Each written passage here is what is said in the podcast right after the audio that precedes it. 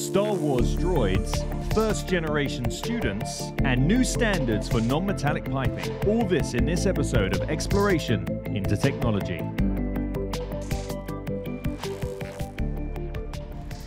Welcome to Exploration into Technology, this week in engineering. From R2-D2 and C-3PO and the BB-8, droids who translate, navigate, clean, fight, heal, and perform all sorts of tasks have always played important parts in nearly every Star Wars movie.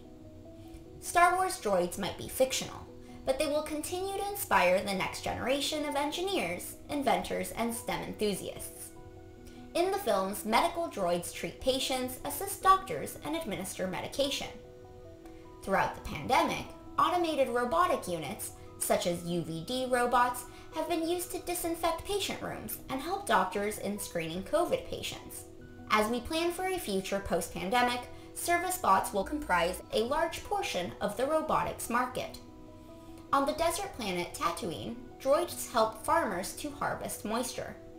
Agricultural robots like Root AI are already replacing human labor in farms, helping to pick fruits and others to milk cows. Thousands of expendable infantry killer droids, such as B-1 battle droids and B-2 super battle droids, could be produced in a matter of hours on Geonosis, a rocky planet featured in Attack of the Clones.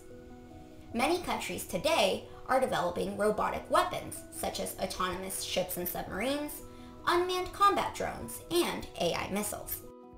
College tuition continues to rise, but increasingly, it is the college costs beyond tuition that may make a student want to drop out of school. Special programs at colleges and universities across the United States aim to understand and help first-generation students, those whose parents did not earn a four-year post-secondary degree, as they navigate college life and its attendant costs.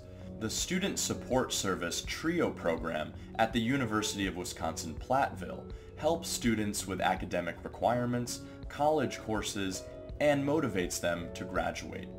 Funded by the U.S. Department of Education, the program support services range from social to academic and include advising, tutoring, and mentoring, as well as helping with financial aid packages. Pathways for Future Engineers at Virginia Tech College of Engineering is another key program in this space.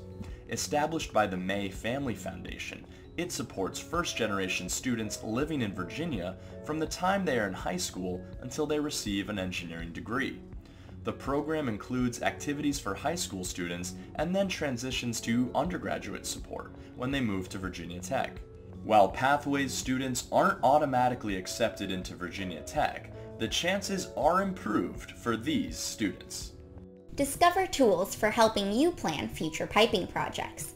ASME just released its new 2020 NM standards, which provide a single centralized resource for rules that speak to the unique design requirements of non-metallic pressure piping systems, access key design considerations that help to facilitate the safe use and implementation of non-metallic piping across high temperature and pressure applications.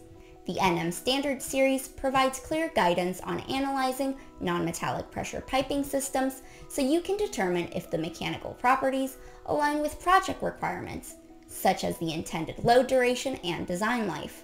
Learn more by visiting asme.org.